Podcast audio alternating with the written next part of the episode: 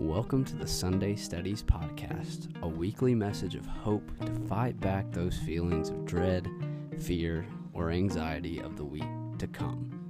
This is a place to pause and find momentary solace and encouragement before you dive into the days ahead. Here's to finding it and feeling it together.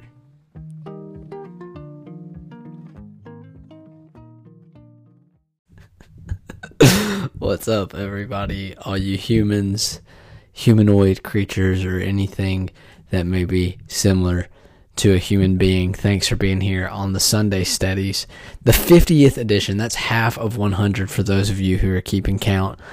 That's a lot, and I hope it doesn't stop anytime soon.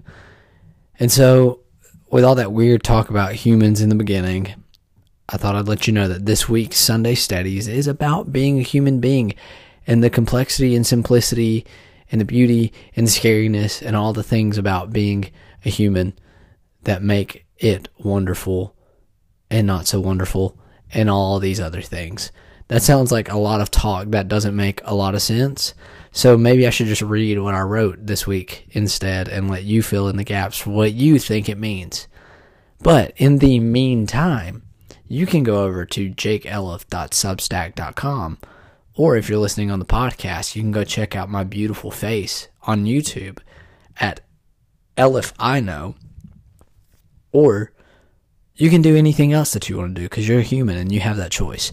But today's Sunday Studies, number 50, is entitled Knowing and Yet Not Knowing. And it's a lot about being a human being and sometimes not wanting to be a human being. It's weird. It's it's it's it is what it is. But if nothing else, it's the fiftieth Sunday studies, and it goes like this: knowing and yet not knowing. Let's do it. it is hard being a human sometimes. There are days when I wish I could just be something like a tree or a cloud or a couch or anything else that you could think of that has no responsibility or necessity within itself other than to simply exist. To be something with no desires, wants, longings, disappointments, letdowns, or any other feeling in between. Have you ever thought about that before? Maybe I'm just weird, but it baffles me that of all living things that we know of, we are the only known creatures with the innate ability to desire beyond natural instinct. We, as humans, who are made out of stardust and space matter, are amongst the only known creatures that need to know why they exist. This baffles me, and it makes my head hurt if I'm being quite honest with you. But I also think that it helps me make sense of why there are days when I want to be more like a Dr. Pepper and less like a person. We are not simple creatures, us humans. And to try and to be quite honest, most of this place where we live and the things that make it up aren't very simple either. There's billions upon billions of things that we do not understand about our existence. However, I think that there is beauty in both the knowing and the not knowing that makes being alive special. First, in the knowing. I've already said this multiple times before today that we as humans are different. Not only were we born to ask questions, but we were born to understand that we can ask questions. We as humans know things. As far as we know, a pencil doesn't know it's a pencil, nor does a panda bear know that it's a panda bear.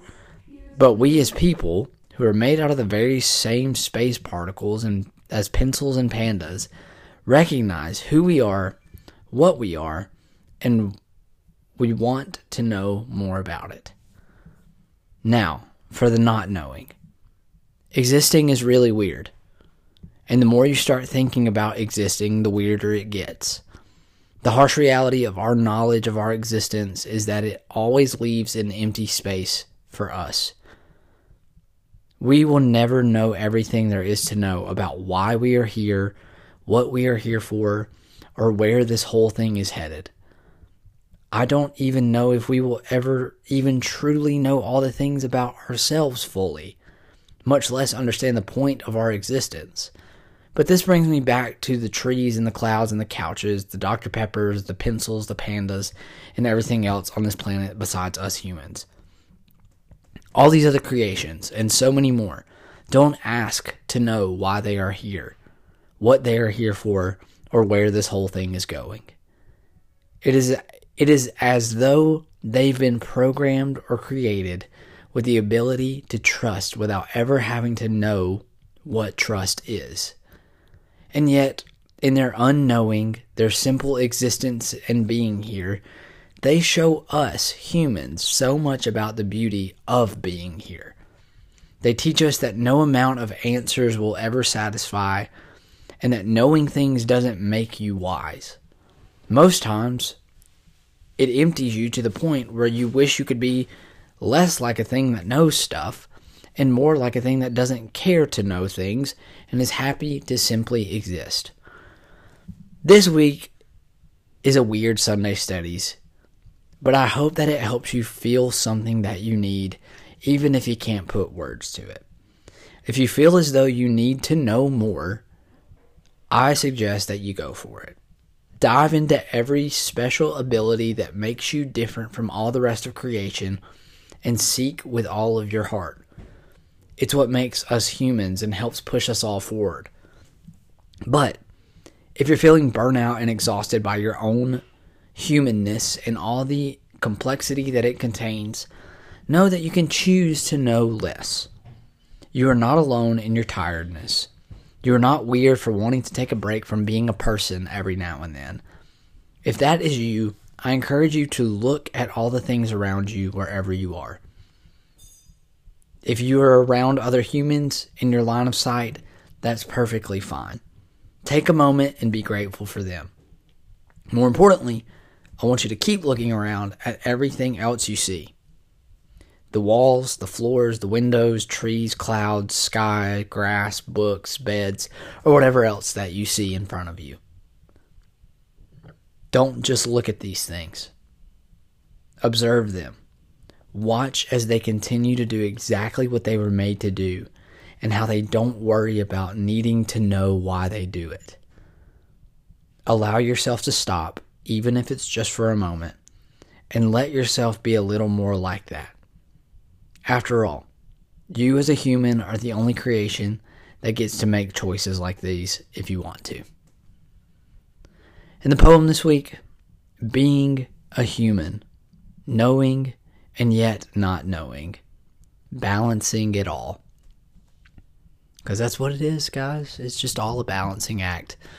And it's weird that we're here and that we exist and that we know that we exist when everything else in the world that we know of doesn't know that they exist. It's a deep thought. I know. It's weird it's it's it could be totally out of left field and I may be totally alone in in being the only person that thinks about these kind of things but that's what this place is for the Sunday studies and if you're here you care to know what I think about too so thanks for being here I thought this was interesting to say the least um, and just like every other week it's just things that are swirling in my head that I feel like I've got to get out there in one way or another so if you're listening thanks for listening I'd like to know what you think, though. Do we need to know more, or do we need to be okay with knowing less? Or is there some other answer that we need to be looking for, or some other thing that we need to be doing? I'm open to all of it, and I'd love to hear your thoughts.